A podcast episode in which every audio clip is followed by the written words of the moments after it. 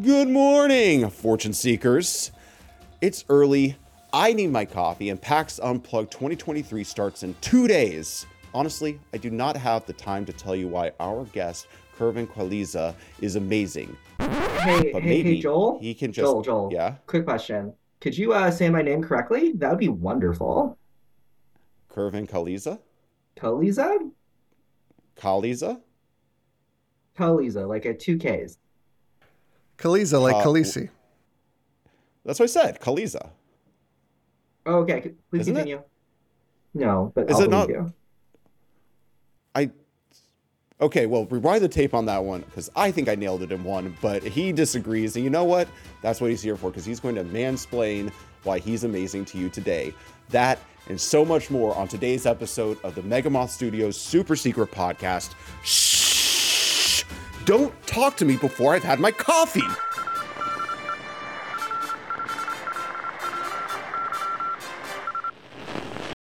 Welcome back to the show. I am your host, water drinker, and convention stinker, Joel Watts, joined as always by. Danny, well equipped with coffee, a step ahead as per usual.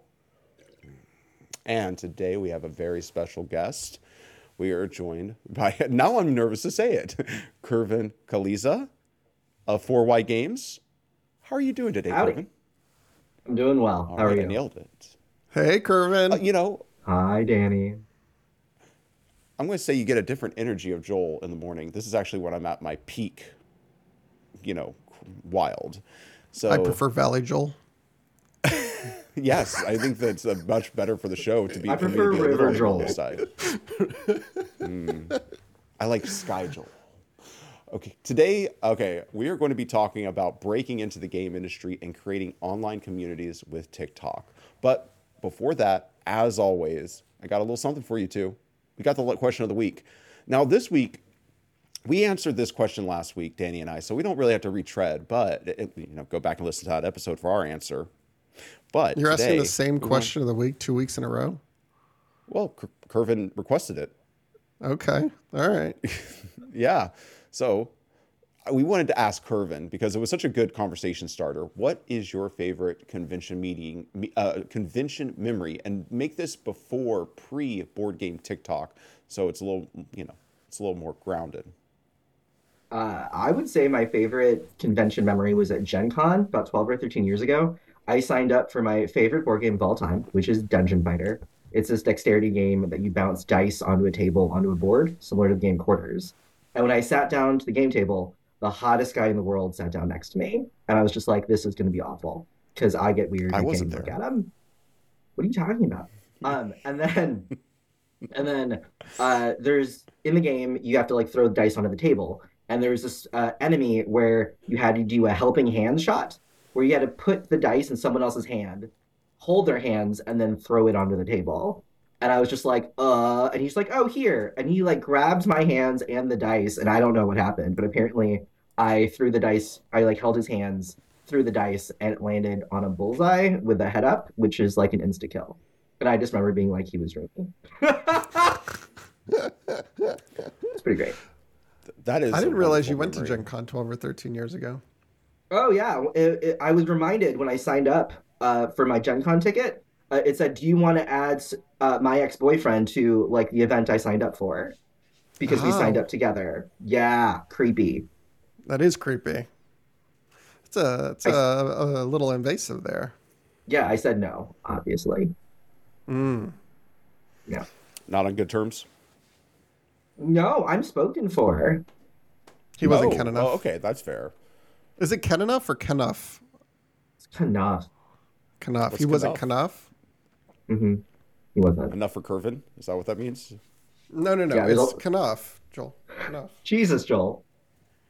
I don't know Have you what not seen you're the Barbie speaking movie? of. Oh, Kin enough, Kin enough. Yes, I've seen the Barbie Barbie movie. I didn't realize. Uh, I, I was just uh, not re- re- realizing that was the reference because. To be uh, clear, you I'm know Barbie's bit not the one with the bomb, right? Barbie's not the one with the bomb. Yeah. No. Oh, I yeah. No, no. I think uh, Barbie, you know, uh, basically destroyed all of existence with the movie that she created. You know, she is the destroyer of worlds. Okay. should, we should We're off to a listen weird again. start this morning. Yes. I have We are. nothing. Kirby, you always Yeah. bring out the best in us. I'm so Yes. grateful. Yeah. I'm Uh, supposed to say that Ashley gave me this shirt. She'll she'll she'll be very Oh. disappointed if I don't shout her out. I here. I was gonna get. Yeah. I was gonna ask if she gave it to you actually. So It would, The it's a good guess. Ashley. Yes. Well, well, thank you, Ashley, for uh, contributing to the show with the shirt that you put on Danny. It looks great, and uh, She did not put it on bit him. Sharper on my references. he's not a child, Joel. She dressed me I'm this not morning. She- Yeah, oh my god. I'm. I'm, I'm not convinced to Kervin.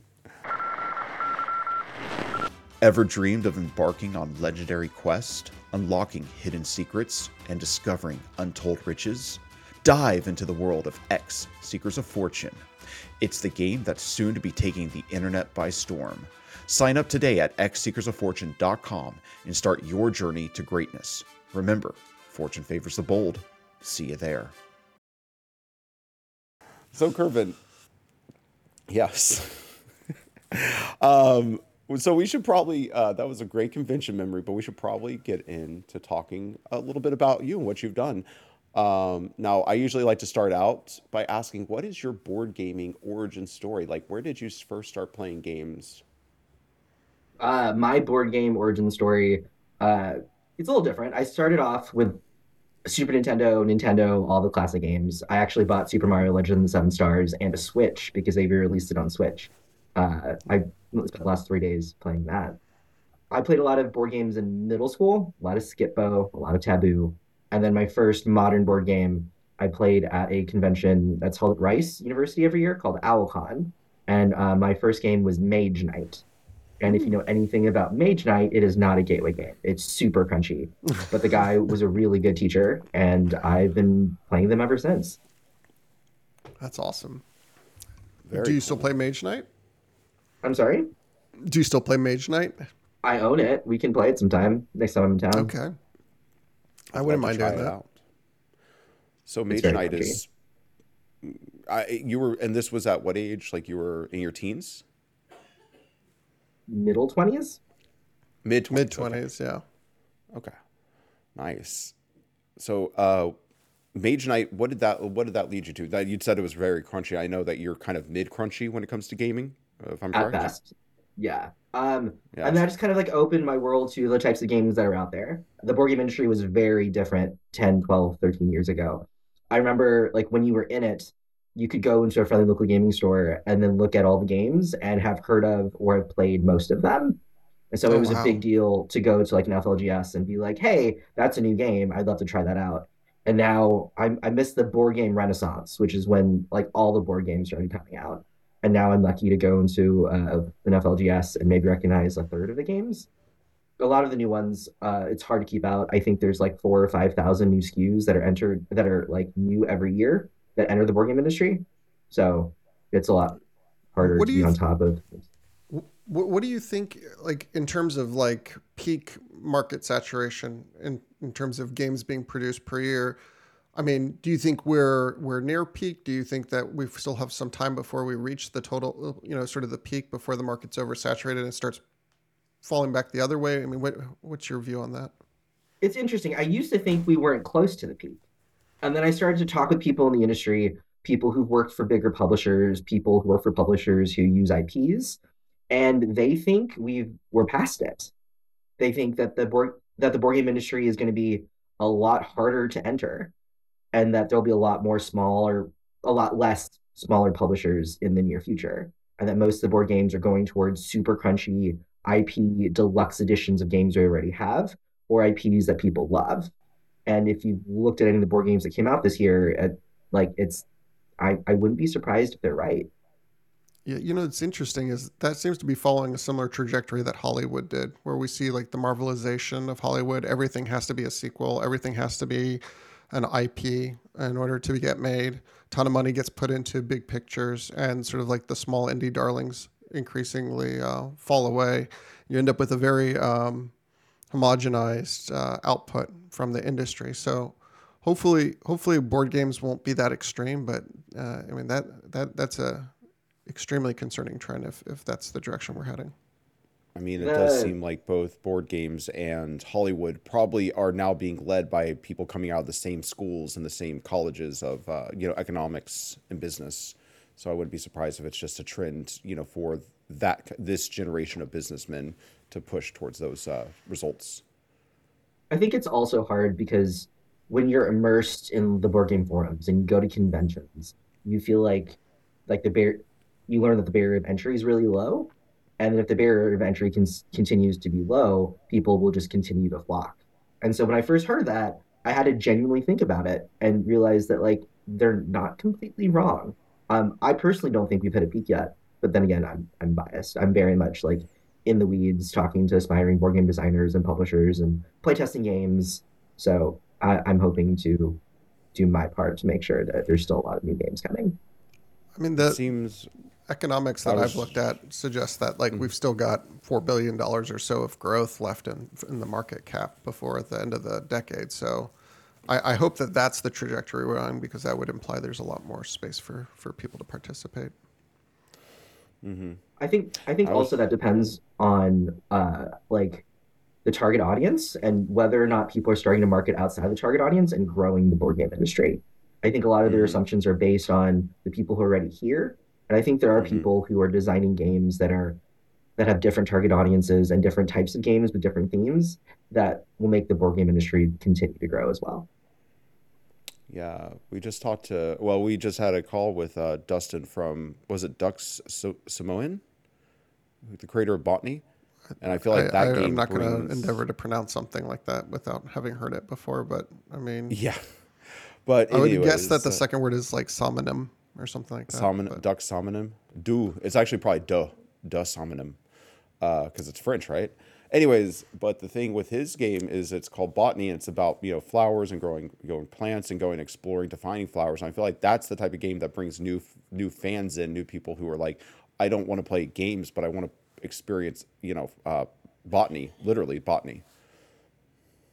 Yeah, I think I think also though to your point, Kervin. I mean, there's a lot of um, I mean, this is a lot of what you talk about on on TikTok, right? Surrounding diversity and how we can get more perspective in games, how we can you know kind of step away from sort of the generic um, you know pool of themes that we've seen before. Um, and creators uh, that maybe share, you know, the same historical perspective and innovate within the game space by bringing fresh voices in. Is that you know resonate with with what you're saying? Like I, I didn't know it at the time, but uh, yeah, when I first started on TikTok, my goal was just to make games I wanted to make, and in order to like have an audience for the games I want to make, I had to explain where I'm coming from. So a lot, uh, a lot of my TikToks, which are like traditionally considered board game TikTok, I talk a lot about my life and my inspirations, and I talk about like my humor, and I share parts of my definitely a lot more parts of myself than a lot of other uh, publishers and content creators do. And one of the reasons is to try to expand the target audience and have people have a better understanding of where I'm coming from. Because in the board game design forums, whenever I've posted something, I, it, I either get one response or people are just really confused. Yeah, it's it's it's interesting to see how people react to you know new voices, um, and it seems like a lot of times, like certainly this isn't universal, but a lot of times people are are really reluctant to to see change uh, in the industry. Uh, you know, they want to just continue to retread the same stuff that they've retread. And again, this is not speaking for everyone, but it, it's always interesting to me that that people are resistant to to new things. Um, you know, I would think that it would be exciting to see game themes uh, and perspectives that you've never seen before because it's an opportunity to have a new experience. Um, and I place a high value on having new experiences. So the idea that people would, you know, just want to kind of double down and, and see, you know, a, a repackaging of, of, of the same idea they've seen three or four times is kind of um, alien to me. But you've done a tremendous job i feel like in like reaching out to people uh, you know across the industry and, and, and, providing help and support especially for people who are up and coming. I think like kia nomadic games is a great example of somebody who is extremely talented has a very unique property that they're developing and um, you've exposed me to them and, and um, I'm really grateful for that. That they, they seem to be doing really exciting stuff, and I'm excited to see where, where their game goes. I feel like be, uh, my approach to like the board game industry in general is very different. So when you talk to a lot of BIPOC designers and publishers, they talk about wanting to like support each other. And the majority of BIPOC designers I've met, the majority of people who supported them are other BIPOC designers and publishers. And I've had the opposite approach, or I would say approach. I've had the opposite experience where for me, the majority of people who've helped me are allies. And I've been very grateful for the time and energy that they have spent to help me with my games and help me with my videos and help me be successful. And a huge part of the board game industry is like donating your time to aspiring designers and just paying it forward. And that's something that I try to do. I'm on the board game design forums, not necessarily because I, I want to like contribute to the board game design forums, uh, but mostly to find BIPOC designers, women designers, queer designers, and lend a helping hand because I know that it's really hard sometimes. Board game TikTok and board game designers in general that I've interacted with are amongst the most generous people in terms of their time and mm-hmm. genuine intention to to help help each other. Yes, totally agree with that. But to go back to what you were saying, you said like the idea of like BIPOC people helping each, like supporting each other. Are you saying that that can kind of just like it doesn't spiral into th- something bigger? Usually, it's just sort of like stays within that small pool of influence and it doesn't like expand out if you're not like going out for allies or people outside of that pool. I mean, the board game industry recently just started having initiatives to increase diversity. Uh, mm-hmm. GAMA has their diversity fellowship. Uh, PAX Unplugged has their their fellow program, and I think the majority of them are TTRPG related. I could be wrong. Um, and I don't, and unless you go to conventions or unless you know people, it's really hard to kind of break into that circle. When I joined TikTok, I was one of three minorities, not even on like board game design TikTok, just like board game TikTok in general. And majority of my time and energy has been put into the app because I feel like I understood what the app could do and the potential and the apprehension that everyone has with the app that I could utilize that for what I want to do. And so trying to figure out Instagram or YouTube or like Facebook when I've already figured out TikTok and trying to navigate the audiences uh, is a lot is very difficult. It's very difficult. And I was I was surprised that I that the most people go to conventions to network. I go to conventions to solidify the network I already have. When people are talking about it's so hard to make connections unless you go to conventions, I find it harder to network at conventions because there's people I have to talk to and people I want to meet and people I want to play games with. So it's a lot. Because I was at Gen Con for, I was there for a day and a half. I, I can't believe I was there only a day and a half. And it was so much fun but super exhausting. And I couldn't imagine having to network, play games, and like put on the face that you're supposed to have on TikTok and super friendly because I I can't do that for that long. Yeah, it's, it's it seems to me, you know, as we get ready to go to PAX Unplugged, uh, this is our second convention. It's the first one since we've been on TikTok for a substantial period of time. Um, I mean, I think a lot of people are going in there with meetings and intentions to meet people, and their their schedules are, are, are, busy, and I'm sure they can meet people on the floor. But the reality is, is that they've they've kind of pre-established who they're going to meet and spend time with before they even got to the convention, which points to what you're saying, which is it's about solidifying your network and actually meeting with the people that you're already interacting with. And TikTok has proven to be an incredible platform for connecting with people. I mean, we have so many relationships with people that we've never met in person, and the only, you know, uh, you know, initial contact that we had was through TikTok. You know, initially with liking and and and commenting on on each other's videos, and then that becomes DMs, and then eventually you you you have a relationship offline, albeit virtual. But then you're getting to PAX Unplugged, and you're meeting with those people, and it's already prearranged. So I think if you're not trying to use social media and to to grow your network in advance of these conventions, you're you're definitely you know leaving opportunity on the table as far as networking yeah. is concerned. 100% because, agree with you on that, Kervin. Because it seems and, like everybody's going to already be huddled up. Like if you're going there having met nobody, everybody who's worth meeting is probably already going to be huddled up into their little meetings and to their little you know they've already pre-clicked if you will, and you're you're walking into a lunchroom, you know, clueless like in Mean Girls. I mean, I I can tell you that the big creators, their schedule has been filled for weeks.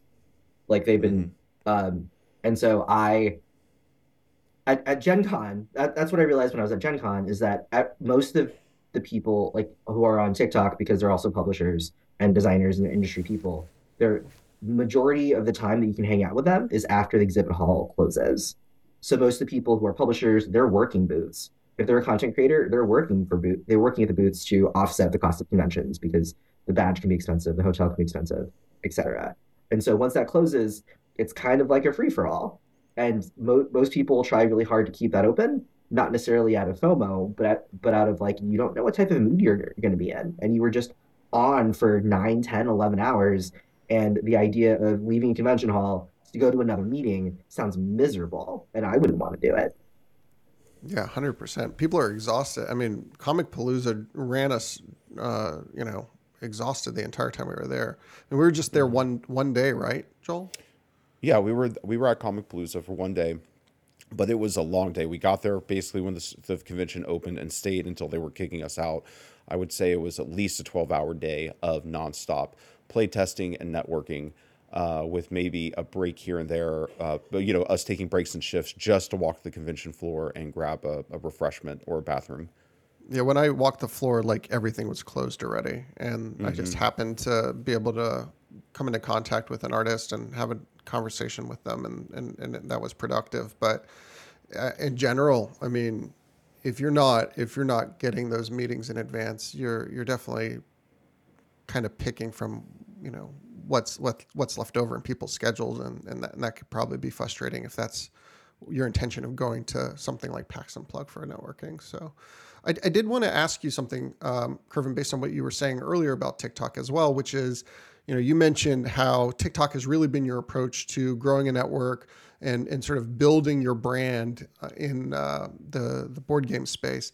Um, how has your approach been received by more established industry people when you talk to people who kind of come from a more conventional background or ideas about how how to how to grow in, in the industry? How do they react to your tiktok strategy? Uh, it's one of two folds. The first one being it's in the board game industry you'll hear a lot of the same phrases repeated whether people believe them or not. They're just like sayings people throw out without ever meaning without knowing the meaning so you'll hear a lot that TikTok's not a place to grow an audience; it's a place to funnel your audience. And also, people say there's no ROI on TikTok. People always talk about like ROI, and like it's and they're they either look at me like they're confused, which is the first one, and the second one it leads me it opens doors for me because there's public there's indie publishers who have huge names and IPs and games, and they wanted to get into TikTok, and so they I, I let them pick my brain and I and I help them like understand at least to my best understanding on how the algorithm works, how to grow an audience, who who that they should hire for uh, content. That's probably been my favorite as of late. Has been in the last like seven eight months. I've got to like get my friends paid for doing really great reviews. Uh, but for the it, it's it's very hit or miss. It's very hit or miss because people. But regard everyone wants to be on TikTok. I just don't, I just don't think people want to do the work to do well on TikTok. And people are very quick to say, "Oh, Kervin, you make it look so easy. You're just like in your car talking about your feelings." And it's more than that, right? Like you have to have something interesting to talk about. You have to figure out editing. You have to figure out the algorithm. You have to figure out how to be interesting. And not only that, you have to interact with other content creators most people when they talk about audiences they talk about like growing their listservs or growing their like discords or their mailing lists. And i haven't done that. I don't have a mailing list. Uh, i just have dms on tiktok. And my majority of the people who are in like my audience are content creators. And i think when i launch marsh hollow that's when it's going to become really like beneficial for me it's a great, great uh, segue here on in terms of diversity, going from you know the idea of voices in the board game industry to the diversity of game categories and and maybe what it's like as a game designer to try to go from one category to the next because that's sort of what you're endeavoring to do right now, right? Because your your initial game, uh, Allow Me to Mansplain, uh, would be more or less categorized as a party game, and now you're endeavoring to to make a roll and write. So how's that been for you? uh, being a board game designer, I'm sure you know what it's like to have a billion ideas and then wanting to spend time on the ones that you find the most fun or the most interesting. I think for me, it's different when your first game's a party game. Uh, it sounds cliche. When I first was doing a bunch of research, uh, there are people who would say things like, just because you're a party game designer doesn't mean you're less of a designer. Don't let anyone tell you otherwise. And that's something that recurring you heard for advice for aspiring board game designers. And when I entered the industry and I, na- I announced my game was Allow Me to Mansplain, there kind of is a feeling that you're not a real designer. When you talk about prototypes and games you want to work and people say, "Oh, there's I designed this game based off this book. I'm gonna have to like get their IP, but there's like seven different languages and there's this like grid with a order placement, blah blah blah." And then they're like, "Kervin, what are you working on?" And I was like, "A party game called No Homo." They look at you like mm-hmm. you're crazy, and it's it's trying to convince game designers that there's different types of games. Like the people say that there's games for everyone, but then people are uh-huh. surprised that people want to make different games, and that confuses yeah. the bejesus out of me.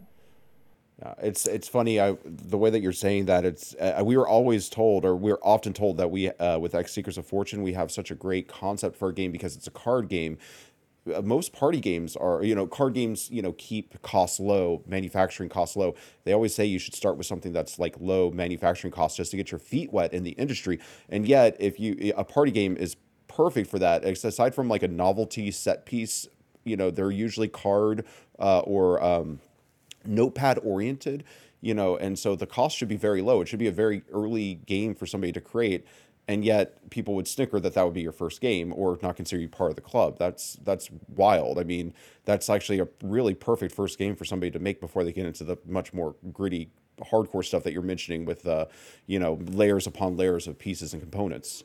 I think party game is also just a term that's a little misleading because it, I think the idea that you're calling it a party game kind of almost lessens lessens the game because it implies that it's like f- about fun and, and it's a bit frivolous.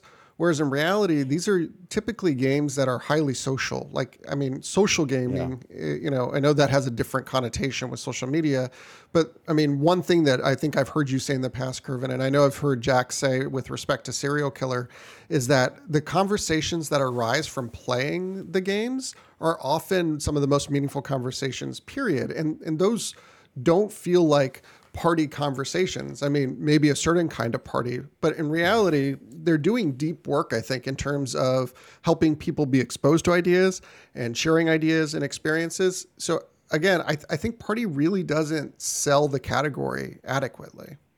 Well, I also feel like when you play party games, that's when you get to sh- like share parts of yourself that people normally don't see. And I'm not talking about like embarrassing things. I'm talking about just like you can tell how people's brain works, like when they play party games, or you can tell you can talk about different experiences. And there's things I've shared over party games that like are like super fun and quirky that I've never, it's just never come up while playing like a mid crunchy euro. I think that uh, one thing that's crossed my brain, I don't know if I have the full ability to articulate this, is it's just the kind of people who make games probably don't consider parties to be socially, you know, like a high priority in their lives. A lot of the people who make the crunchier games. And honestly, let's face it, games at the dawn of man were probably designed in two spaces. One was complete solitude, and the second was around the fire having a good time. I mean, like, why are most of our games, you know, why most parties have games associated with them? Flip Cup, uh, beer pong. Uh, would you have? Uh, I, what is that one? You know, the one where you hold up fingers and it's like, yeah, I've never ever done this thing. Never have I ever. Never have I ever. Like most games are, or, or you know, circle around the idea of being at a party. There's called drinking games for a reason. I think that it's just, you know, it's like one of those things where, um, you know, the popular kid is not getting respect for being clever or something. I think designers often approach games from two different perspectives, and there's probably more, but these are the two that seem, you know, obvious to me right now. One is being really people focused and really about like understanding and interaction between mm-hmm. individuals. It's very, very socially minded. And then the yes. second is is is more systems based and more mm-hmm. math based, and you're you're more interested in seeing how things move in relation to each other, and it's about managing managing different aspects of a system. And I think that those two sort of mindsets, you know, often are reflected when you see kind of the variety of games. I mean, you can kind of categorically say, okay, this is a game that's really about the social interaction. This is a game that is really about the mechanics. Um, and there's overlap. I mean, those aren't. It's not a binary. But mm-hmm. you know, to me, it seems like those are the two predominant approaches. I, I don't know how y'all feel about that. If you would add any any any nuance there. Uh, the only other nuance I would probably add is the people who love really crunchy, really heavy games that take hours and you can get analysis paralysis from are the type of people who generally don't like party games in general and are not good at them. And being Yeah. in a space that you being in a space where I enjoy party games, but I also enjoy like middle crunchy games, I definitely have a perspective on the types of party games I'd want to make to make them more accessible and more fun for people who normally don't like them. But also, I know why people don't like heavy, like heavy, like heavy crunch games, and trying to figure out ways around it or make it more accessible or just present it in a way that is a lot less intimidating. And you'll get people who like, who are willing to at least try games that they normally wouldn't because it's too hard, quote unquote. One of the Yeah. neat things about Marshall, go ahead, Joel. Well, no, I was just going to round that out. I mean, I was just going to say the people who uh, enjoy the crunchy games and don't respect the party games, we have a name for them on the internet this day and age, and they're called STEM lords. And, you know, they tend to downplay the humanities aspect of education. And I think in general, they don't understand, they, they, they only think, seemingly, they, they dig deep on mathematics and engineering, and they don't respect anything that comes from the arts or humanities and it can be you know it can be dangerous you know or i think i think personally it can be dangerous for our society if uh, people are just so focused on thinking that all that matters is engineering and science that's like there's so much more to life than engineering and science What's the Did you difference say between that? we? Yeah. What? Did, did you say what do you mean we We call them STEM lords. yeah we the royal we What's this like STEM STEM lords? I like I've never heard the Uh, term. in my life. science, technology, ener- engineering mathematics Oh, STEM. Like STEM. Okay, sorry. Is that the same heard- thing as an edge lord? it's they're in a very they're very much a venn diagram What is an edge lord? I mean, edge lord is just somebody who says like you know, um, like envelope pushing stuff, not for a agenda, but just to get a reaction out of people. Are That's they postal would say an workers? No, post postal workers. I mean, I don't think so. What's the because overlap between postal workers and people who push the envelope? uh, based on what I've the postal workers I've met, maybe a sliver. Um, It's very narrow. Yeah, yeah. I met a. I, there's actually a guy in my delivery zone who I deliver to. He works for UPS, so a little bit different, but he's a really nice guy. I think he's former military. Maybe that's and he has a big beard, but that's about as much edge lords as he has. He has a really great personality, and he definitely appreciates you know the finer things in life, like Domino's pizza. What is happening currently? I don't know. We're just talking. We're Are waiting for you to save us, Kervin. I don't. Yeah, Danny did the Danny did yourself that thing where he hyper focused on my analogy instead of my point, and then we got down into uh, a little bit Wait, of the you mud. had a point. Well, yeah, my point was that what edge lords are, which are people who say Oh, okay. who say Gotcha. edgy things just for the reaction and just because it's like, oh, isn't that you know, oh, what do you think of that? You know, instead of it actually being for a point. Sometimes you say you sometimes you have to say controversial things because you need to get people to think and to push them out of their mindset. But edge lords just do it because they're like, mm. that's what an edge lord is to me. okay. I was wondering how to classify you, so that's that's good information, Joel. Thank you. Kervin, do you have experience with edge lords? No comment on any of that. I don't know what's happening. All right. Okay. Well, uh, Well, so um, go ahead, Joel. All right. Well, I was just going to say to get us back on track. Did you? Did we want to talk at all about? Um, well, Kervin. I mean, you have. You're in the middle of creating your second game, but we should talk about your first game and the creation process of that. Allow me to mansplain, which is a party game, but it's the kind of party game that's going to get everybody um, a little tense, uh, especially at the table we were at when we got to play, which was such a fun time. Um, d- what was the you know we talked about your origin story as a board game player, but what is your what was your origin story in deciding to design Allow Me to Mansplain, and how did that go? I woke up in the middle of the night wanting to buy a mansplaining party game, and I don't wake up in the middle of the night ever, and I don't. I'm not an impulse buyer either. So I like went and there was like three, uh, mansplain, mansplain it, and um, I think that, mm, it was just two. And I looked at the rules, and it played more like a trivia game, which confused me because Mhm. everyone mansplains in their own different way, and I wanted one that played a lot similar to Taboo. And then I complained about it for like three months straight to everyone in my life. because I really wanted this. And then I was at an HEB in the fruit section, talking to one of my friends, complaining about it, and he was like, "Well, what would it look like?" And then we designed seventy five percent of Allow Me to Mansplain in the like fruit aisle of HEB, and then that turned into making a prototype. That turned into taking to work because my coworkers asked what I was working on, and then I started to do all this research, trying to figure out if I could have it manufactured, if I could self-publish it, and realized I could. And then as a joke, I put on the list of things to do TikTok. I joined TikTok. I creeped for about four and a half months. Reluctantly made my first twelve videos. There was it was more than just one. Uh, if you ask any of the OG For Why Games followers, they're like, "Kervin, you clearly didn't want to be there." And I said, "Correct, I didn't want to be there." Uh, but I'm glad I, I'm glad I stuck it out, and it's kind of where it's led me today. Man, I well, a I love that your origin story involves HEB because if you're from Texas and your origin story doesn't involve an incident at an HEB, are you really from Texas? I'm I was B. born, I'm as Texas I'm as Texas as they come. Born and raised. Yeah, hell yeah, brother. Like, I love it. I miss Texas. Uh, we hope to have you back soon. I'll- In At the very Texas. least No, for a I'll- visit. To be clear, Oh, I'll be- not all. no, no, yes, not often. No, um, I fully intend to be back relatively soon, and we'll have a game night for sure. Excellent. Um, Uh, I'm now, excited if I- to have the opportunity to to catch up at PAX for sure. Go ahead, Joel. Mm-hmm. Sorry. Oh, I didn't think you were going to PAX Kervin. You said you were you, you weren't, and that, that whole thing about Ben lifting you on his You shoulders said was you gonna said happen you some weren't other time. convinced. I thought you acknowledged I was lying because you said you weren't convinced. He's an Just edge go with lord, the remember? kayfabe. Yeah. God, I am not going to. I don't live of all the things you've called me, Danny. you the edge lord is like the one I hate the most. I feel like Um, Will right now is going to have like Joel Watts, comma edge lord, superimposed over the over your video for the rest of the uh, for the Let me just give episode. him- let me just give him Kervin's like, this is going off the rails. Yeah. this is last time I did I'm- the super secret podcast. I can't. I can't wait to see what you post on TikTok. It's going to be uh, Joel's edge lord supercut. Yeah. Mhm. Um, now, when we were talking about allowing me to mansplain, the thing that I thought like really showed the heart of the game uh, was that you said you play tested primarily with your like uh, your theater buddies. Is that correct? No, I I play tested primarily with women. All of my Coworkers, Women? right? my coworkers. Yeah, the majority of my playtesters were middle-aged black women, and they thought it was hilarious.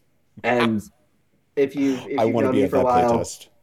you know that like I have a very intense memory for details, specifically Mm-hmm. with conversations, and so all of the opening line. So in Allow Me to Mansplain, uh, before you start explaining something, you have to read uh, a phrase that a man would normally say before they mansplain. Things like, "At least my mother would," or "If you're prettier, someone would have told you." And all of those are things that my girlfriends have told me that men have said to them over the years. And so, and that's the part I think that makes one of the few parts that makes my game special is that yes, it is really stressful, but it's also really like cathartic. And I think one of the reasons why I really wanted to make Allow Me to Mansplain was because mansplaining is such a part of being a woman, or so I've been told. And if I could insert one funny, one ridiculous, one absolutely memorable memory of someone mansplaining horribly, and all you do is laugh, maybe it'll make the next time you're being mansplained to more tolerable. I definitely think it does that because, like, when you play, the last thing you want to do after you play the game is be perceived as mansplaining. Like, as a man, like, you play the game and you're just like, oh, okay, let's not do this in real life. That would make me feel real, real dumb. Like, I would definitely feel like an edge lord after after inadvertently mansplaining to someone. Hmm. Joel, comment on that personal experience.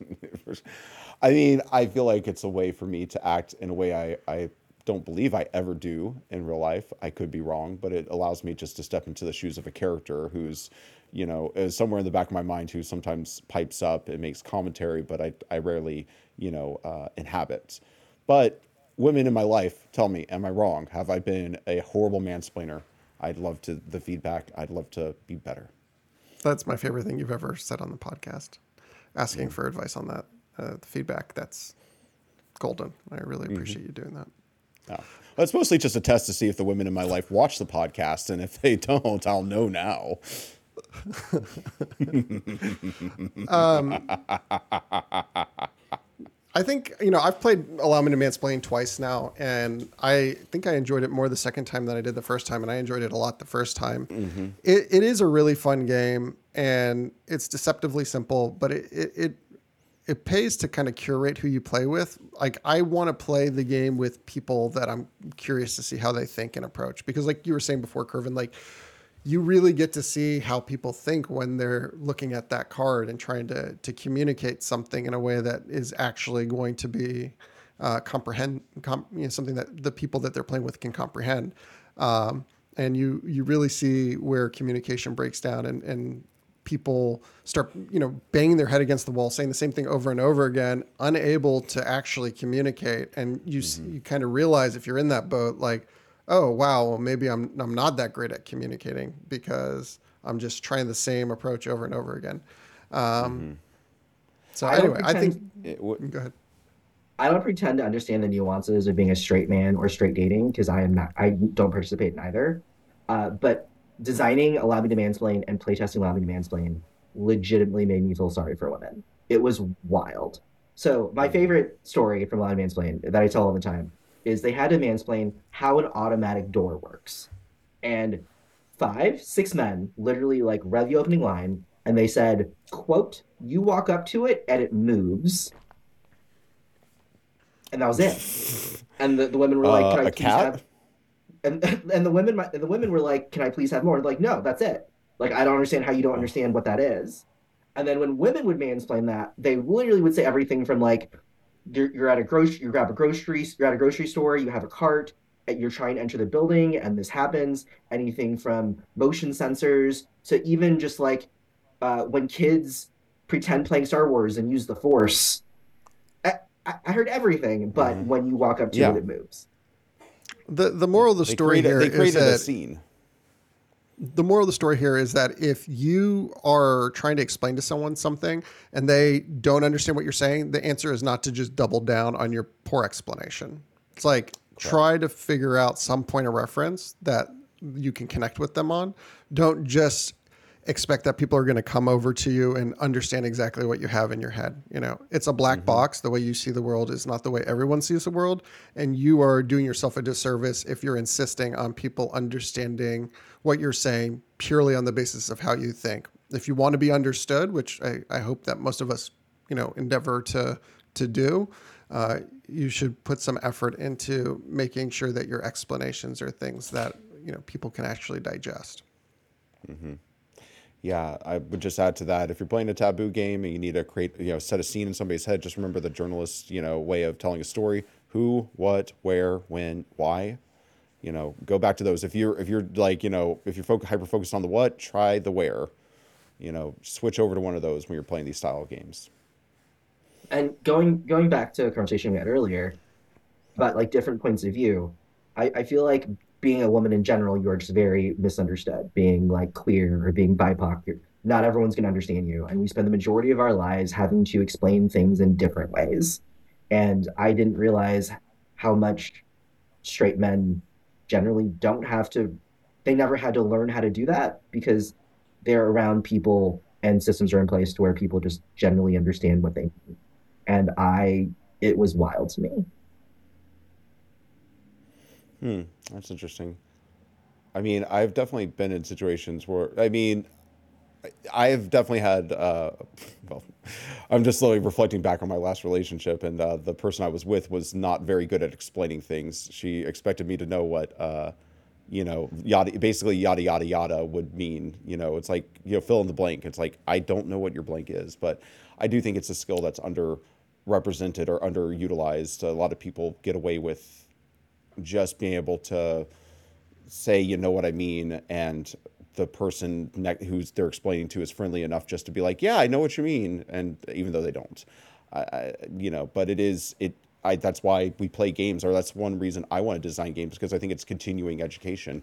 You know, it's developing skills and communication, especially with these taboo style, you know, party game style games. It's all about the social interactions. I think there's a lot of people make it to adulthood without the proper skills uh, from a lot of different walks of life. And, you know, these games allow us to develop those skills um, to you know together in a you know in a safe space or hopefully in a safe space amongst each other. I'm gonna go on a So quick why tangent really quick. marshmallows? Hold on. Oh, go ahead. on. I'll do marshmallows, but I'm, I'll do this quick. I'll do a quick tangent really quick. So I born and raised in Houston. I went to Omaha for college. Let's stay there for ten years and then moved back. And filler words are when you don't instead of using silence, people will say like or Mhm. uh, uh. In that You instance. know, But in Nebraska, everyone says you know. And I got annoyed with that really quickly. Because if I'm asking you a question, like, well, you know, I would respond, no, I actually don't know. Like, well, you know, I'm like. I don't, I don't. And they would get mad at me because I would put my foot down and be like, do not explain something with, well, you know, because it's condescending, even if it's just habit. Mhm. And so I, I knocked the you know habit out of all of my friends because I was like, I will not tolerate that. we need Well, your help on that that. one. I, when I re-listened to the podcast, there's a lot of you knows, whole lot of you that- knows. is that a performance review for me? No, I, No. I, I, I, this is a self-evaluation. This is not Okay, a cool. Just wanna edgelord make sure. evaluation. Yeah. And because my degree is in theater, we spent a lot of time trying to figure out how to get rid of filler words, and they just kind of beat it into us. No, not physically, obviously, but that just be silent and to learn to be comfortable in silence. And so we we did a lot of exercises where you would say stuff, and then we would just like stay in silence for six seconds, and then continue on a scene. And I'm a lot less awkward. I'm a lot less awkward uh, when it comes to silence. Like I'll, I'll I love. That's one of the reasons why in Allow Me to Mansplain, I didn't put a limit on when a person mansplains because there's a lot of awkward silences, and when people mansplain, there are awkward silences, and I wanted men to listen, Mm-hmm. maybe for the first time ever. So Mm-hmm. that's why I didn't put a limit on that game. Yeah, because I think that conversation came up was like uh, when we were playing the game, you know, like you know the classic, you know, there's a should be an, a minute long timer or whatever. But uh, you, you you made a great point when you said that. It's like that takes away some of the mansplaining or some of the, you know, the weirdness of well, the social interaction you're trying to create. So marshmallows. Marshmallows. So I designed a game called uh, Marsh Hollow uh, with my co-designer. Her name is Kelly. Uh, it originated when I was cleaning my room. I found a postcard that she had created for her senior thesis. Uh, she's a com design, her degree's in com design from Syracuse. And for your senior thesis, you had to take one object and then use it in a bunch of different mediums, from advertising to woodblock carving. And she even made postcards. And I saw this postcard and I saw the game Marsh Hollow. So I I took the postcard, went to her, and I said, "Hey, do you want to design this game together?" I explained to her the game. I'll, I'll send you the picture of the after result of me explaining to her what Marsh Hollow looked like because it's wild. Um, and we've been working on it on and off for the last seven months, eight months, and we've enjoyed every second of it. Can I see the postcard? Uh, yeah, I'll, I'll I'll I'll send you. I'll send it to Will also, so you can include it in the thing. Now we've we've been lucky enough to to play uh, early versions of this, and I'm excited to play a uh, more mature version of it at PAX Unplugged here in a couple of days.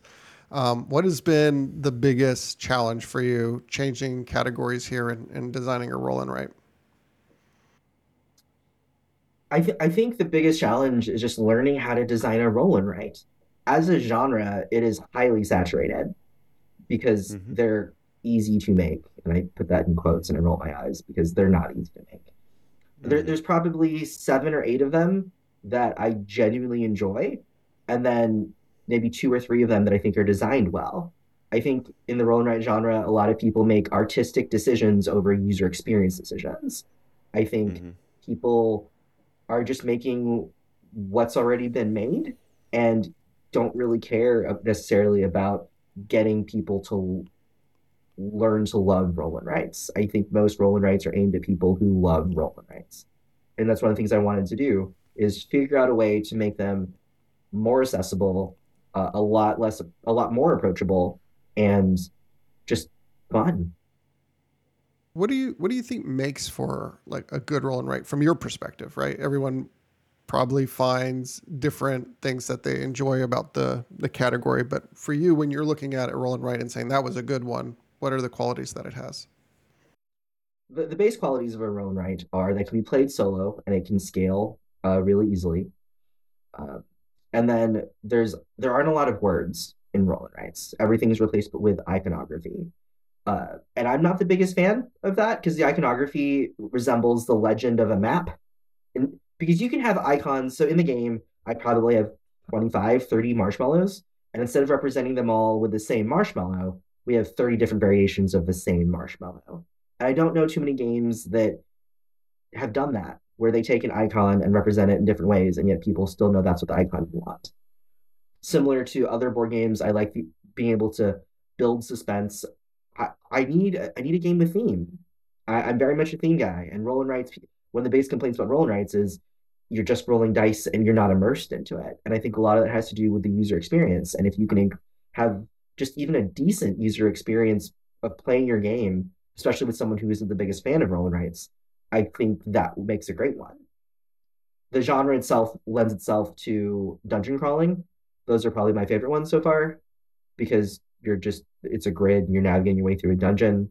I, I played a lot of TTRPGs back in the day, so it kind of has that feel. You're rolling dice, but I don't know. I, I just think a, a game. I wanted to make a game where you can look at the the player board and skim the rules and be okay. But I feel like most roll and writes, there, it has such a high learning curve because there's so many icons and things are. I hate to use the word intuitive because I think intuitive sometimes people are just being lazy and they're not trying to think outside the box. But I think having the the barrier of entry is a lot lower if it's designed well. And I think with Marsh Hollow, I'm trying to design it in a way where the barrier of entry is intimidating because most people who look at roll and writes, their anxiety just tells them absolutely not. Yeah, that's a super important point. I think when it comes to design in general, I mean, you were cautious there in the use of the word intuitive, but the the less time a person needs to take convincing themselves that they're capable of playing your game or that it, that they can learn it quickly enough to start having fun, um, the better off you are. I think a lot of times people look at games and if they're not super hardcore gamers, they look at the rules and they're just like, this is a lot to onboard right now. I just want to have a good experience. And the more you can make your game, you know, feel like I just look at it and understand kind of how the pieces are going to start to come together, even if there's still some amount of rules that they have to onboard. Just having that user interface be somewhat familiar or somewhat intuitive, I think, helps people pick up new games much much faster. Um, and I felt that way with with Marsh Hollow. There were some things that it took some time to to onboard, but generally speaking, you understand that there's a fire. You understand that you have water. You understand water puts fire out. You see marshmallows on fire. You recognize that you have to put them out. Everything kind of there's a lot of things that are much more intuitive. Whereas when I sit down and play a game like Cartographers, it it's not immediately intuitive. I've got trees and farms and and and water and there's mountains and there's and I'm like, what am I what am I doing here? Am I trying to draw a map? And it takes a little bit more time. I mean, Cartographer is a great game. It's very intuitive once you once you actually onboard it, but it doesn't have that same obvious mechanical story that anyone can put together just by looking at the game board and say, okay, there's a fire, there's water. Okay, yeah. this is my objective. I think that when theme works very well, it's like theme informs me- mechanics and to the point where it's like, oh, I can do this in the game because in real life or like the closest thing to this real life that we are representing, it works like that. And it's like, you know, it's like the best rules in Dungeons and Dragons are the ones it's like, oh, I tripped over my shoes today because I rolled a two on my dexterity check while I was walking down the street, you know, and it just like it almost clicks and it's almost like then you have that like, you know, the game mimicking life, mimicking the game where you almost start thinking in game logic when it's a, such a well themed but also well mechanized game. Um, but the other thing I think is very inviting about Marsh Hollow that based on the other roll and rights you've shared with us, I think it, you know you've latched onto something, it very much reminds me visually of like an SNES game, like a game that you, you would see on your SNES, like a top down map, you know, uh, type top down map. I'm thinking Bomberman. I'm thinking of like, uh, well, I think it's called like Aliens Ate My Parents or something like that, or Zombies Ate My Neighbors. Those kind of games. And I think so. There's that nostalgia, yes. at least for my generation. I, I, get Zelda and Pokemon vibes as well.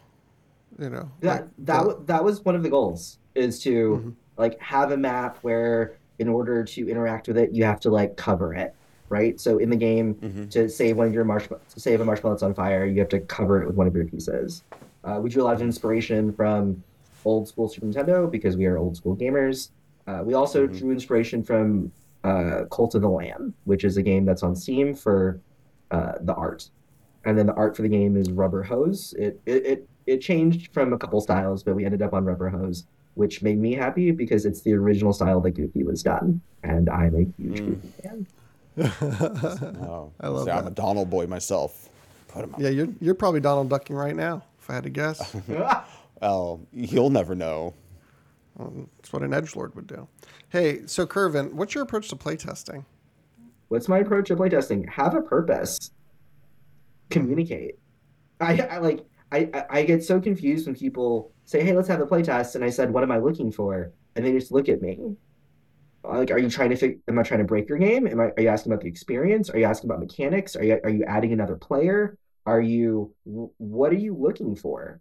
And I think it, it I think it's totally fair to for a game that's super rough to be like, "Hey, I don't know what I'm doing. This is kind of where I'm at. Let's go."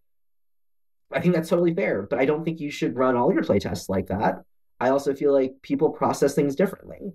And I mean, I'm sure you've known me long enough to know that my brain works very different than most people. And that's why I hate the term intuitive, is because how I process information and what I need to give you what you need is very different. And I'm lucky that I know what I need. I'm very upfront about saying, hey, like, I need this, or why aren't you doing this in order to get what you need?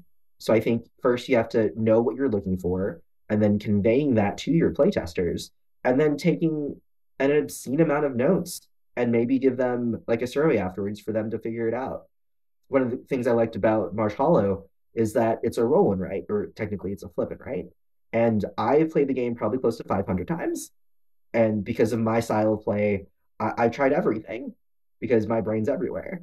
And so whenever I play test games, it's less of, hey, does this game work? It's which mechanics feel clunky and why. Is this game as difficult or as easy as I think it is and why? And is there anything you think I'm missing? And whenever I, because I think my first playtest was after what 200 games, and it was at Gen Con, and I played with five very different types of gamers people who love party games, people who love story, people who love theme, and then people who love really crunchy games. And their feedback was the gambit.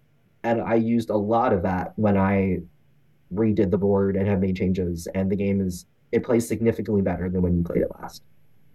Two two great points there, I think. One is if if you're going into playtesting and you don't know what you're what you're testing specifically, the usefulness of that playtest is going to be limited. To your point, totally totally fine to to be at a stage in the process where you just need to know whether you have a viable system and mechanics and you're just needing to take the car and see if it can go around the block. That's fine. But as you get into later stage playtesting, you should know what you're trying to evaluate. You know, if you're if you're late stage playtesting and you're just kind of like throwing things at a wall to see what reactions are, that may be a sign that you're not being intentional enough with your decisions and and and you're not designing towards a coherent vision. Um, and, the, and the second thing I would say is if if if people are giving you a variety of feedback, which is which is excellent, right? You just said that you had five different gamers and they give you perspective, you know, five different ways. That is very very great, but its ability to be actionable is going to have a lot to do with your ability to have a coherent vision that you can then integrate that feedback in. Because otherwise, you're just chasing squirrels. You're like, okay, well, Tony told me this, and Bob told me this, and Edgelord Joel told me this, and you don't know which direction you want to go, and you have to just kind of, you, you, you're the, the the game is going in too many directions to end up becoming coming together as something that is is coherent. So having that guiding vision throughout, whether it be what are you testing or what are you trying to build towards, is absolutely imperative to get the most out of your playtests. I wanted to add one one other thing. Be grateful for your playtesters and like they're volunteering their time. Most people don't get paid to playtest your game, and they're often doing like an hour, two hours, depending on your game. And the one thing that confuses me about board game design forums and people in the industry is that they act like it's so easy to get playtesters. And in actuality, you should be grateful for the ones who are willing to play test your game. Absolutely, hundred percent. It's it is a miracle that people will play a game that they uh, that is in development because you know anyone who's been asked to read the rough draft of a book or a screenplay or or you know anything knows that depending on on on how how good the person is at, at doing the thing that they're asking you to to review, it can be a painful experience. You know, it, it, and the fact that someone would donate their time to you and and and say, "Hey, I'm going to try this even though I have no guarantee that I'm going to enjoy myself. I'm going to spend 45 minutes in what might be a challenging situation." Like, don't take that lightly. You know mm-hmm. that. I, sorry for saying you know, Kervin. I would add something to that, and I uh, rarely do I think a screenplay or a novel in its first draft phases will make the reader feel dumb but I think a game has the ability to make the player feel dumb, and that is a very rough place for anybody to be with uh, be in is like feeling like they don't get it and they should be getting it. Mm. I mean, usually when a, a, novel or a screenplay does that and puts you in that, it kind of gets you in that place. You have the defensive mechanism to go up and be like, this person's just bad at writing. Obviously, they're not communicating their ideas. But for I think a game comes with that more a, a more rigid structure, a pedigree of like of it working that I think could lead people to feeling like, you know, like I said, like they're dumb. And secondly, on that, it's like, yes, uh, especially with X Seekers of Fortune, the first few iterations of the game that we rolled out and playtested with plenty of people probably were not good. We're kind of more of a boring game. I think that the exciting part was, hey, our friends made a game, and that's why we got them roped into playtesting our game. But uh, I definitely, uh, I am very appreciative of those early playtesters because they definitely got the game up to a point where it was actually entertaining and gratifying. I have a question for you, Kervin. This is a spicy one. What was your impression of the X Seekers of Fortune uh, playtest that you you attended? I think that was the first time we actually hung out in person after Comicpalooza at Uncanny Games, and we kind of roped you in last minute because we were in your neighborhood. Um, probably should have given you more advance notice, but what was that experience like for you? Not probably. You should have. I lectured you and said I was in your, you're in my area of town. What the actual heck? uh, I'll, I'll, like the experience as a as a board gamer was I I I went in with an open mind and I'm glad I did. Because I when I went to Uncanny, I didn't just play the game and leave. I watched people play the game. I watched you guys interact. I watched I watched y'all explain the game. And a huge part of playtesting is just being able to take in information. And I and I think it's helpful. I wanted to be helpful in case I wasn't able to provide anything interesting to Seekers of Fortune to be able to provide a different perspective on how the playtest went. So I'll, I'll speak to that first. I didn't understand, like as a board gamer, as a designer, to have to design a game that's quick, relatively quick, right? It was like 30 or 40 minutes. And then at the end of the game, people just say like play it back, play it back. And then they start shuffling and doing it again. There was no, oh hey, like we we should try this. What did you do here? There was not like it made me feel like board game people are condescending. that people were just like really quick to be like, uh, it should be this, it should be that. They were able to just enjoy the experience of the game. And then when you taught them the game, like that was the second time I was taught the game, and it was probably like 10 or 15 minutes. But when you were teaching people the game, they would just read the reference card, which was not made for a board gamer's mind, I think I threw that at you because I was so mad at it. Um, but like to look at the cards and then be able to talk smack round three about the game. I was like, I have the idea of someone playing a board game that you designed and then feeling comfortable enough to play it to in your first time playing it and talking smack is wild. And that just means that it was designed in a way that TCGers understand. And like I acknowledge it's a good game. I wouldn't say I fully appreciate it for like the context for TCGers because I I'm definitely not versed in TCGs, but the way people were gravitating towards it, the way people were enjoying it, and the way like it was the type of playtest most board game designers would kill for it. Nice. So I really like, want to hear more about that, and I'm going to have to listen back to what you say in this next segment because I have to step away probably for about 20 minutes. Bye. Hello. Watts. Joel Watts. as I as as I was saying, no, um, so like, and I think that's like I I mean I've told you this before. The second I played X Seekers of Fortune, even though I wasn't in the most ideal mindset, like I acknowledged that y'all were special.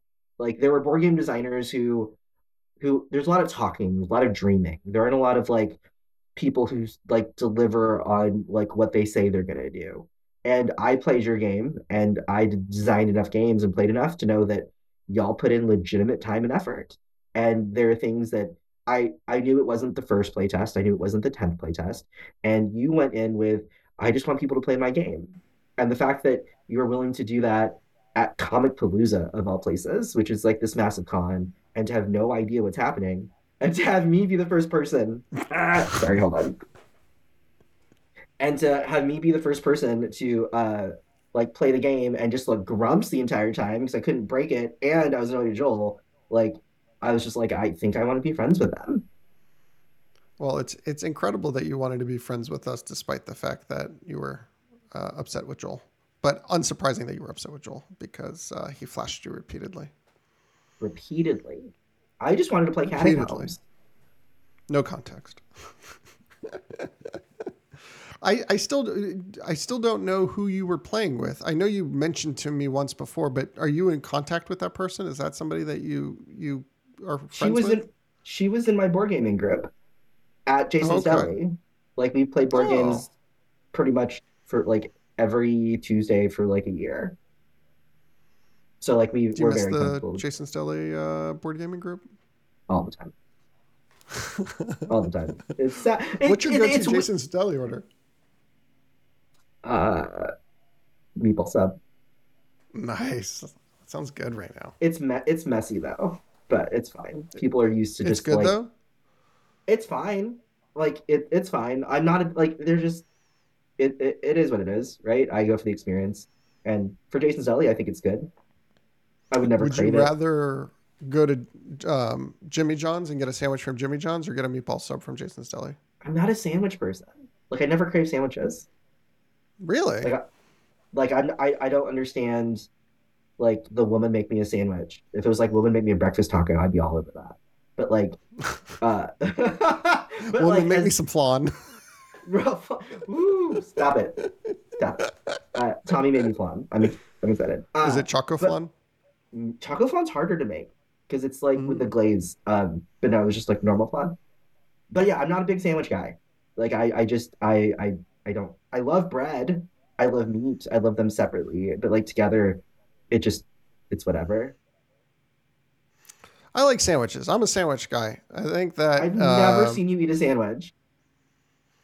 I don't live stream myself every time I eat a sandwich. Like, maybe I should have a Some peop- sandwich stream. some, people- some people would love that. You're like daily sandwich eating.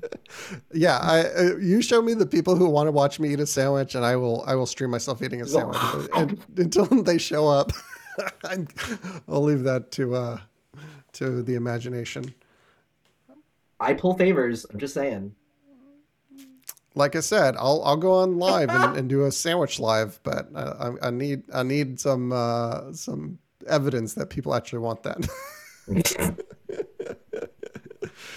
Oh, actually, I wouldn't be surprised. I would actually make for a really good board game TikTok live where it's just like, you know, four or five creators making sandwiches and talking, showing off their sandwiches, I think talking that'd be about cute. sandwiches. We could do that. Have everyone just make a sandwich, talk about games. I think that'd be good. I'd love that actually. Ooh, I got an idea for a game. We each make a sandwich. It has a certain amount of ingredients, and then people have to guess what uh, ingredient uh, is on on their sandwich. And then if they miss it, they have to like take a bite. Take a take a bite. then- Yeah, and then the, the objective is to, That's cute. And cute, the, uh, the last one with the sandwich left wins because they had the most exotic ingredients. Let's be let's be real. I would have I would have very exotic ingredients, especially with a boyfriend. Lord knows what I would put in that sandwich because all the stuff he has. Lechon? Oh, he doesn't eat pork. He doesn't eat pork. He doesn't eat chicken. He doesn't do seafood. He doesn't do peppers. He doesn't do onions. He doesn't. It's a lot. It's a lot. I have a question for you. What would No. lechon taste like with marshmallow fluff? Cool. You could have like a you could like you could caramelize the the skin, hmm right? Like you could you could you could roast that and caramelize that. That wouldn't be bad. No, I think it'd be okay. I think the sweetness would actually play pretty well with the saltiness. For sure. And then For the sure. crunchiness and the sticky gooiness, I think, would also kind of be be a neat combo. Should we do lechon s'mores? You're like, ah, you're gonna get my. Uh, you can get me dispelled from the Filipino community. It's bad enough I don't like vinegar. Don't don't make me don't make me banned from lechon. Thank you. Is there are there ube uh, s'mores? Is that a thing? No, but I could easily make ube s'mores. Because there could be ube marshmallows really easily, and I guess if you really wanted to, you could probably do like an ube graham cracker somehow. Yeah, there's a Filipino restaurant in Chicago, which is the first Michelin star one, and they do an ube huckleberry uh like pastry, and I love huckleberries, and so I'm literally going to Chicago beginning of next year just to like get that, and then maybe bug Ben for me back. If you're going to a Michelin restaurant in Chicago, um, I will go with you. I would. I went to a I went to a, a Michelin restaurant in uh, Barcelona, and it was Yeah, one of my favorite experiences. Um, it was uh, Cocina Hermanos Torres, I think that's what it's called. It was fantastic. If you go to Barcelona, I would definitely recommend it. Um, so yes, let's please go to a Michelin restaurant in Chicago with Ben.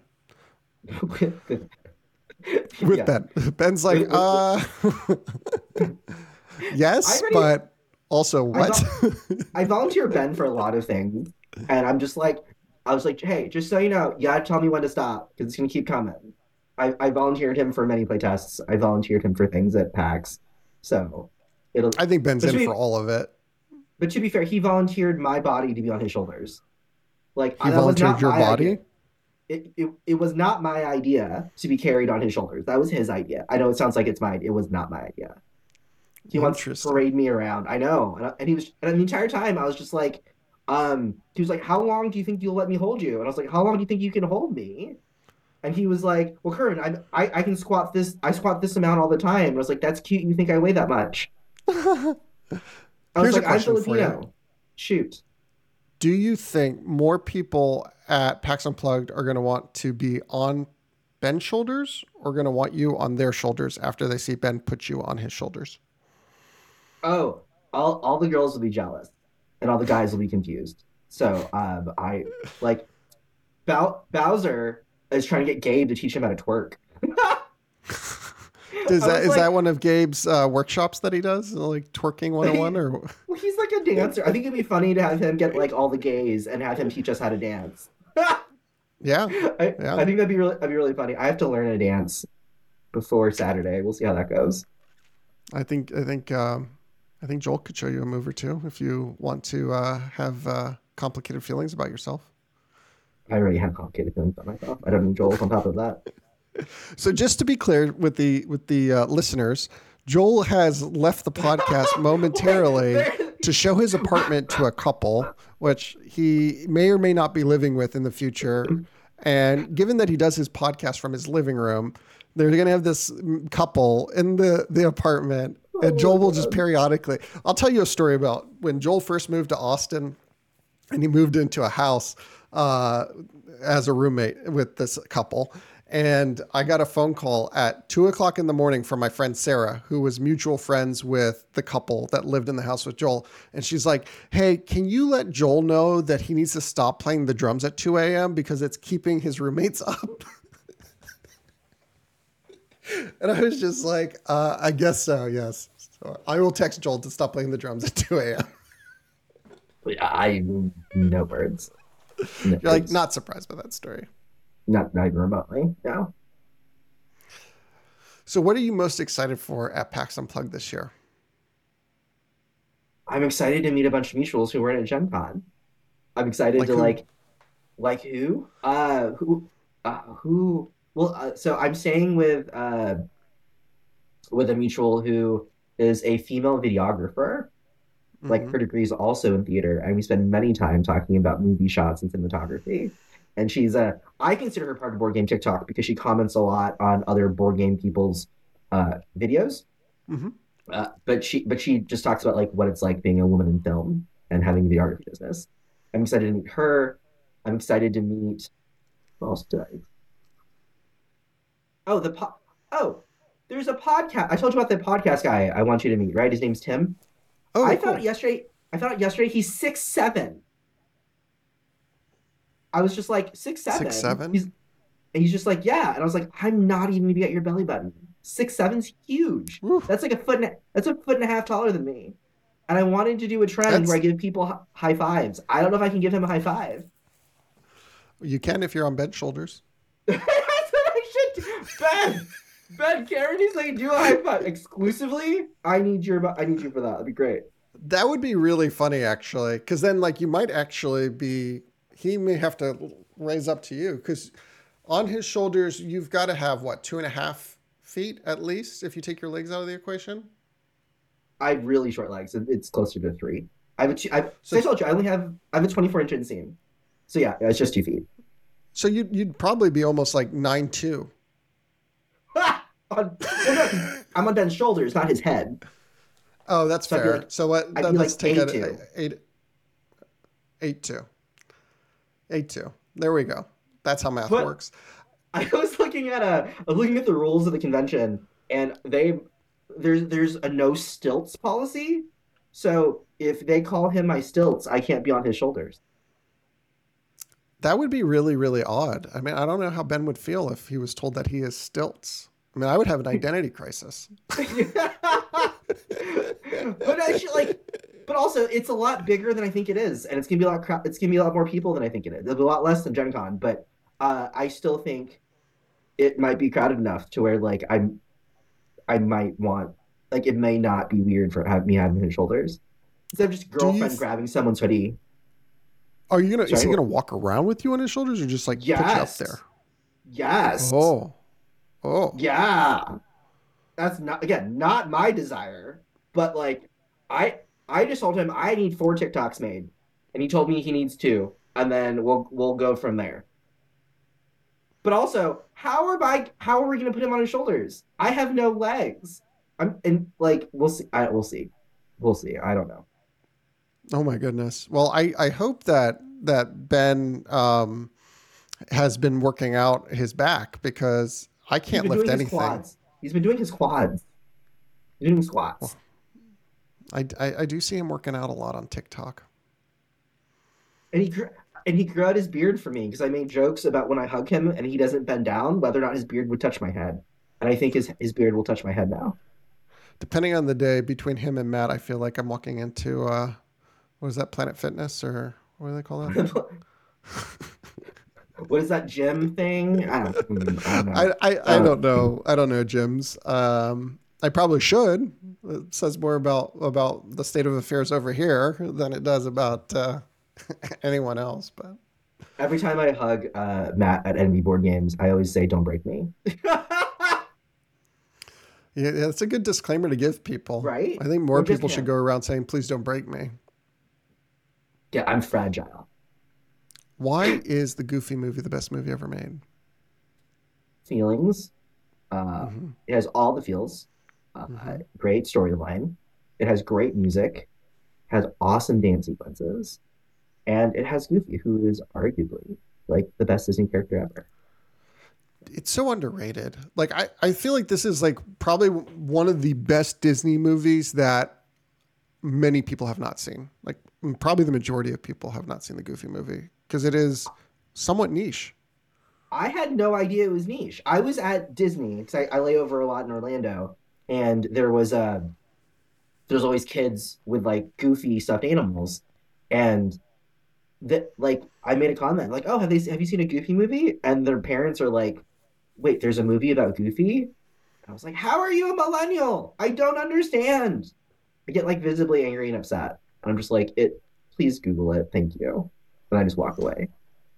It, it's such a powerful movie about the the, the father son relationship and the sort of distance that you know we we find between us and our parents sometimes as as we get older and i think you see both the the child view and the parent view you know i think very well as a kid i definitely you know I, I could get where max was coming from like this idea of wanting to you know have space and and to do his own things and sometimes you know finding his dad to be a handful but as a as a father i now you know i'm finding myself relating more and more to goofy uh, probably not surprising to anyone listening at home.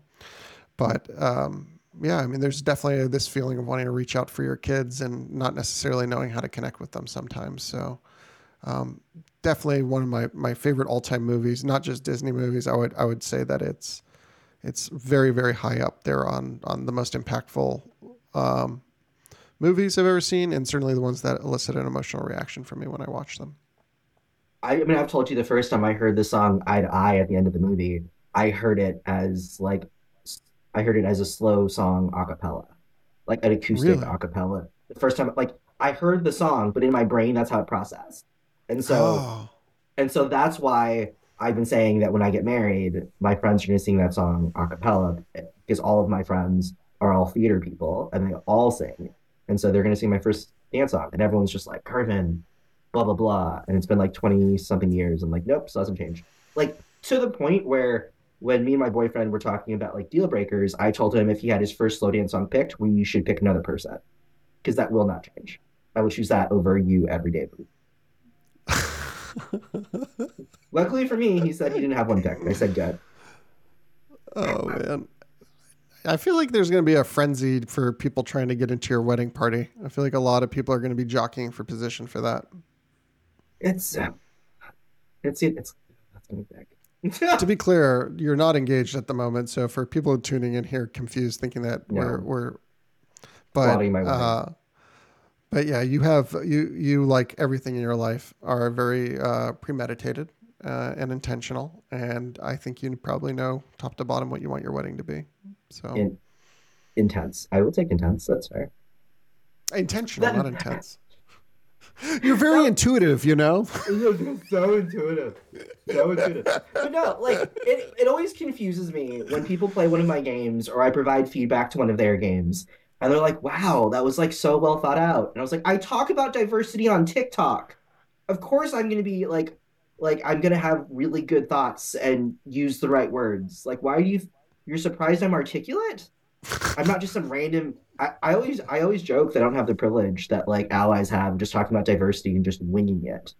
Because they yeah. can, they can apologize and it's fine. But oh, for like, sure. it it's very different when a like a BIPOC person or a queer person like misspeaks and then just like uh, yeah. Oh yeah. I mean we wing we wing our opinions on diversity all the time. It's just one of the the many privileges that we're assigned at birth. Must be nice. uh, it's a burden. Such a burden.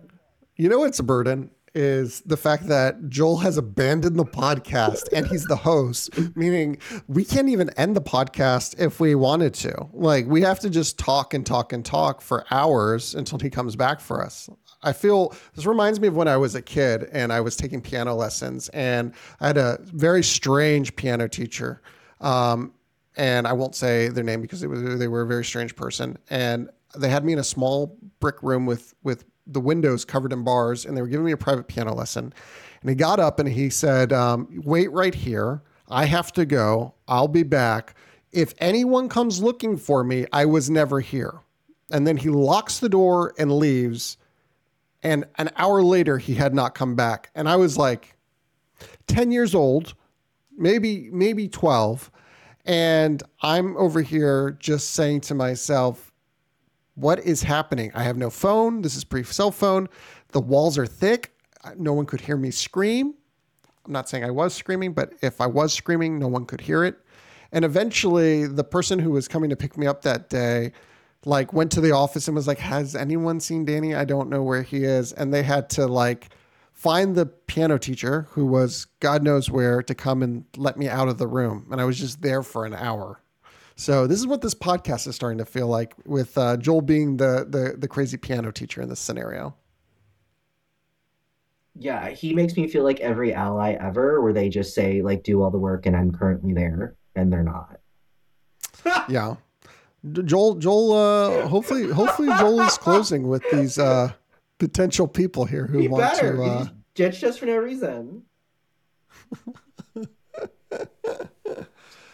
uh. Did your video drop out? Your your camera?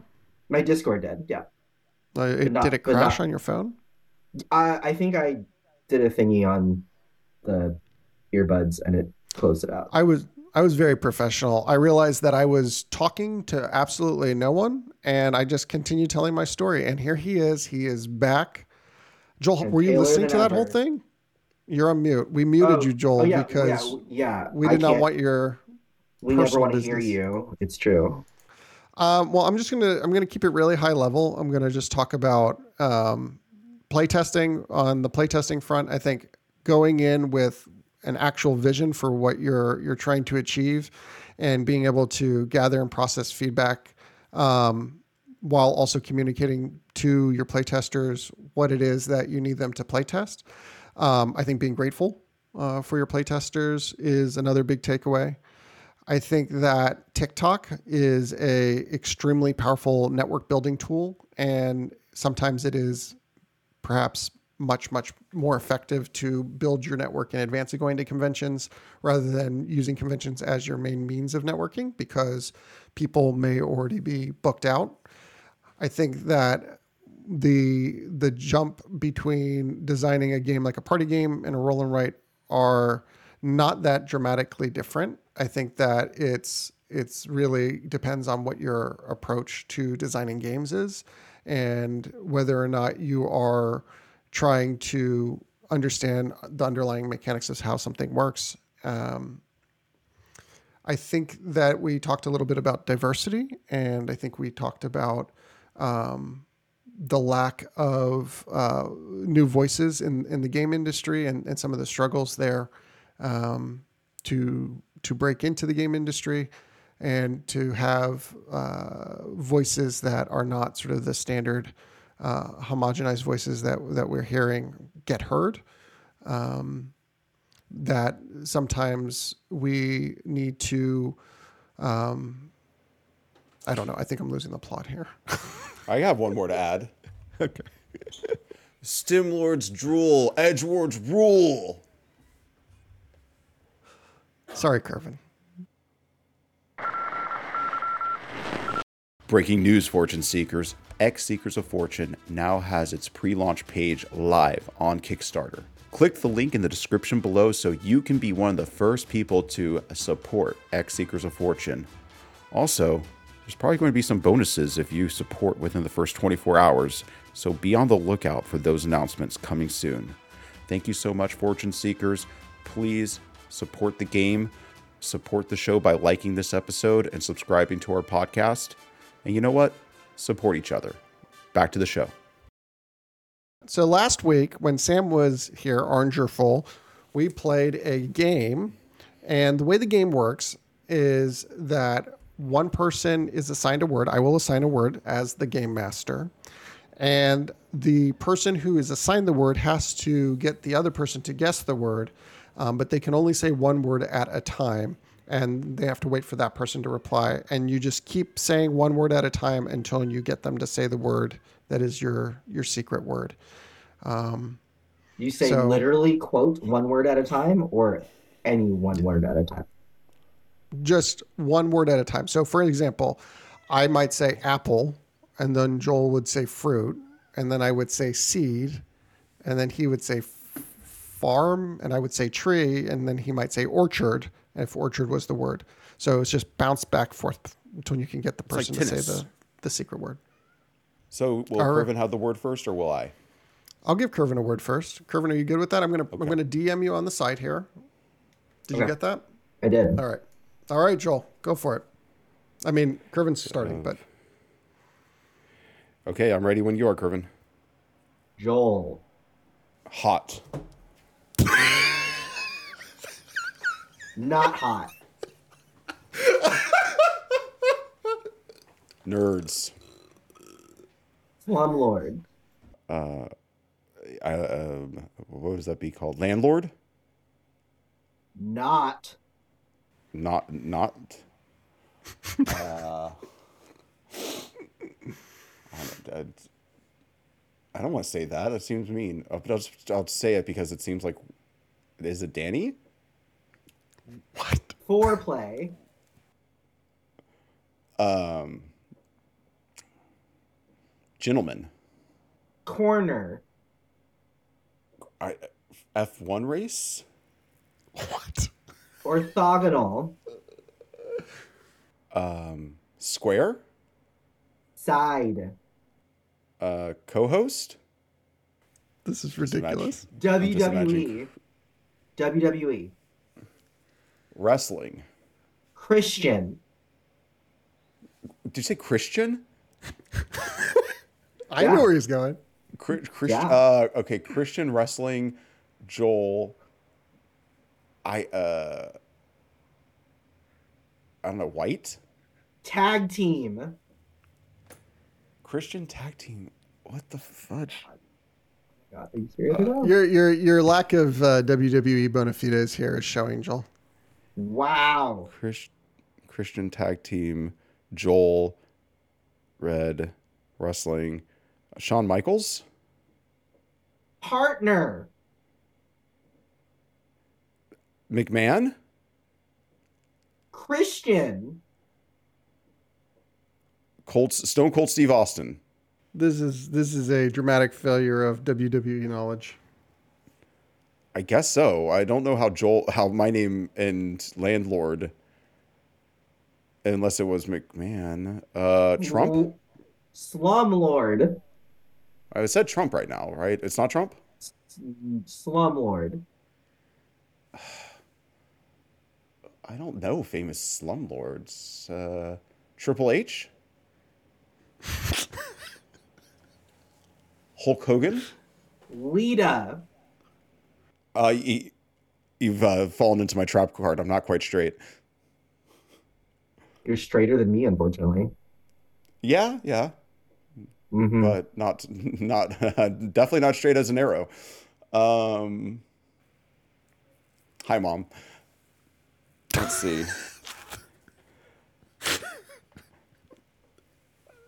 Jeez, I uh, uh straight like, can you can you give me some Game Boy Copeland. clues? Copeland. Did you say Oak Copeland? Copeland. The Godfather? Oh, that's Coppola. Adam. The Garden of Eden. Copeland. Uh, I'll just just to keep the game running. I'm just going to say Jesus Christ, our Lord and Savior. I don't know at what point we should eliminate him here, Kervin, but I feel like he's he's Um, definitely. I'm going. This road goes two ways, Danny. this road You goes two ways. No, no, no, no, no. This is this is this is certainly your your failure. Your failure alone. You did not know the WWE reference, and you have purported to be a WWE historian. I have never you- reported that. I said I've recently actually been turned on by WWE because they actually have lady wrestling. Straight. Lady wrestling turns you on. Is that what you're saying? I literally. I'm named saying that it's far more entertaining than men wrestling. I'd rather see literally women wrestle named than men. One of the most famous WWE wrestlers of all time. You and you have did? no idea who that is. Lita. I just Lita. Okay. Well, I don't. I yeah. I like I said, I don't know the WWE like that. I have. do an you know era, and I'm- who? Do you know who Christian's tag team partner is? I, I Christian to me is a religion. Lord have mercy. Um. I I do hope so upon all of us upon death. All right. Well, I think we're going to have to I reveal this one because I don't think that he uh, is going to get it, being the edge lord that he is. So Instead for Yeah, edge lord, that- not ring lord. It was Edge Lord. The word was edge lord. Correct. I should have seen that coming. Wow. Yeah. wh- Yeah. It was Slumlord and then not Slumlord because And you for the said record- Slumlord bad, Edge Lord good, and Edge is his Christian tag team partner. His sti- real name is I- Adam. His real name is Adam Copeland, and he like okay. partnered with Lita forever. Okay. I'm just going. to I'm just going to say. I said stem lord bad. Oh, that explains why you didn't get this. That's why. That's why Yeah. you said STEM Lord. Gotcha. My bad. All right, Joel. I'm going to send you your word now. Okay. Yeah, I'm looking forward to this. and just so you know, it's going to be twice. It's going to be a, a doozy, I bet. All right, Danny, let's see what this lo- word is. All right. Let's get this one started. Muscle. But. Did you say butt?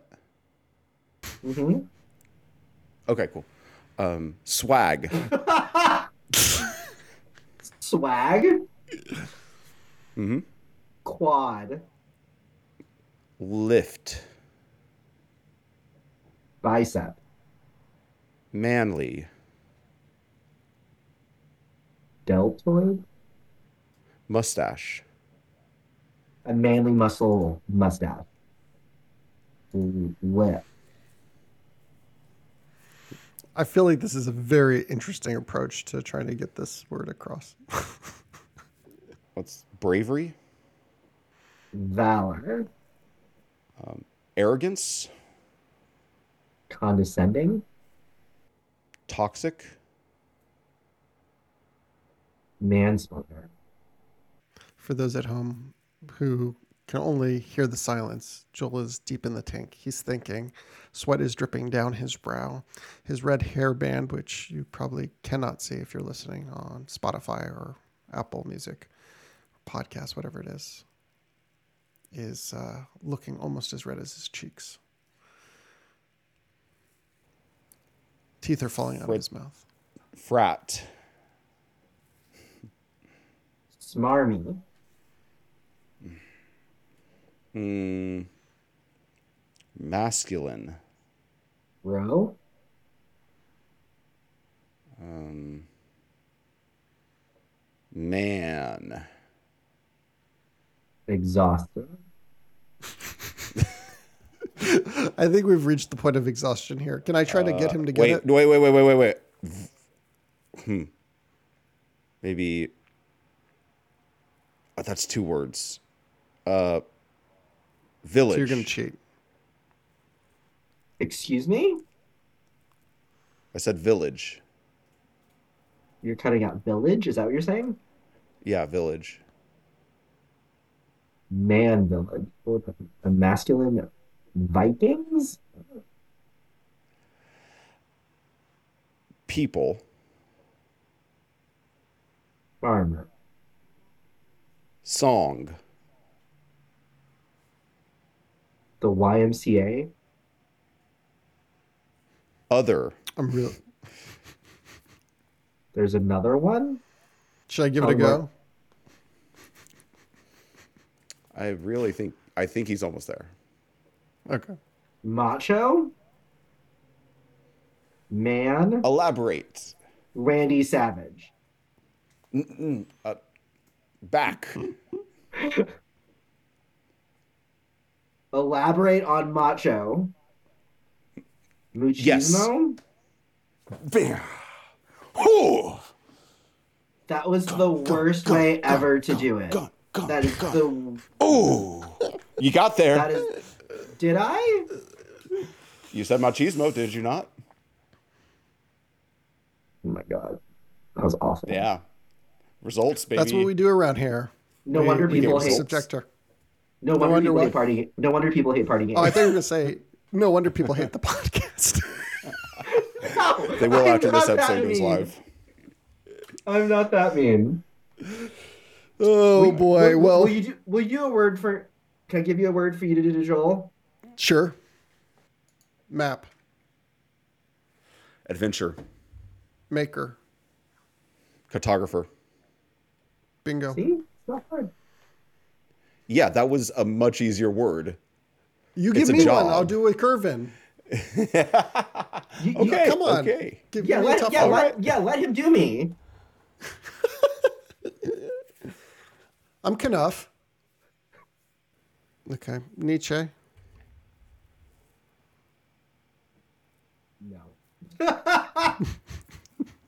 no.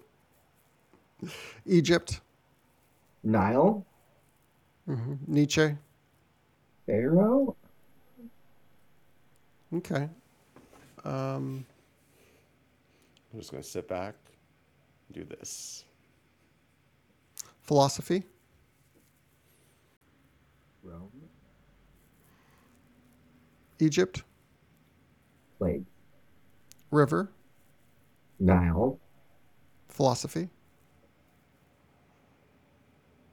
denial, meaningless, worthless. philosophy. Is it like nihilism? That's like the only word I know. hmm So there That's literally the only like philosophy word I know. Cool. Nihilism. Yeah. Yes. Cool. No. Well nihilism. done. Yeah. Do I know what it means? No fucking idea. It's just a word. You still in got here. it. It's a word Nihilism means here. the belief in nothing has meaning. Oh no, I literally just wrote random stuff for philosophy class. That stuff hurt my brain. No idea. Uh, I, f- I feel you. Yeah. All right, Joel. excellent, awesome. Well, I think we all got a good round in, and uh, you know, I, I think we all won a little something here, and that something is knowledge and friendship. Said like a true edge lord. No. All right. Kervin, did you have anything else you would love to express to our audience today? No, I'm good. That's where like I wish I had like a AI deep fake of him saying, "I wish I had not done the podcast." I wish I oh, never wait, done I'm the sure we can- podcast. Can we use that All as a testimonial? Yeah. the Mega Moth men are useless. I don't understand what they're making me do. They have no idea what they're talking about. One just left for 40 minutes in the middle of the podcast. I don't feel valued. Oh, sorry. He correct. He Mm. mansplained to me it was 30 because he wasn't here for it. So he wanted to make sure I had it correct. Yeah, yeah. I had a stopwatch going. Were they interested in the apartment? Yes. Are they Were interested, in you? you?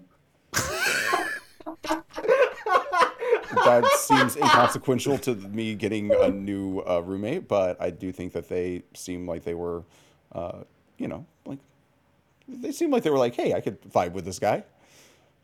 Do they turn the I'd pineapples believe. upside down? That's a good question. Did you ask? Do they, They turn the turn them- pineapples upside down? Correct. Uh, no, I did not ask about that. I didn't think it was a vital information, but I Can you have text been them? known to. Did you text him uh, a pineapple? I could.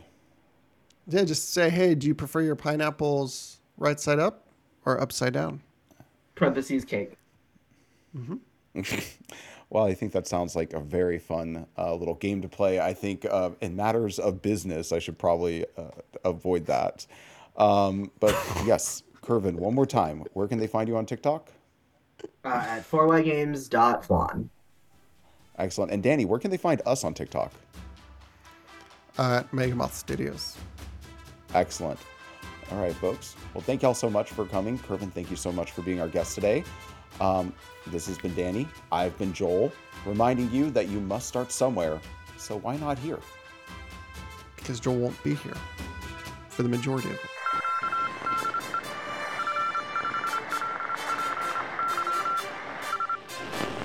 When when there's an ovum and a sperm and come together, it's called a zygote.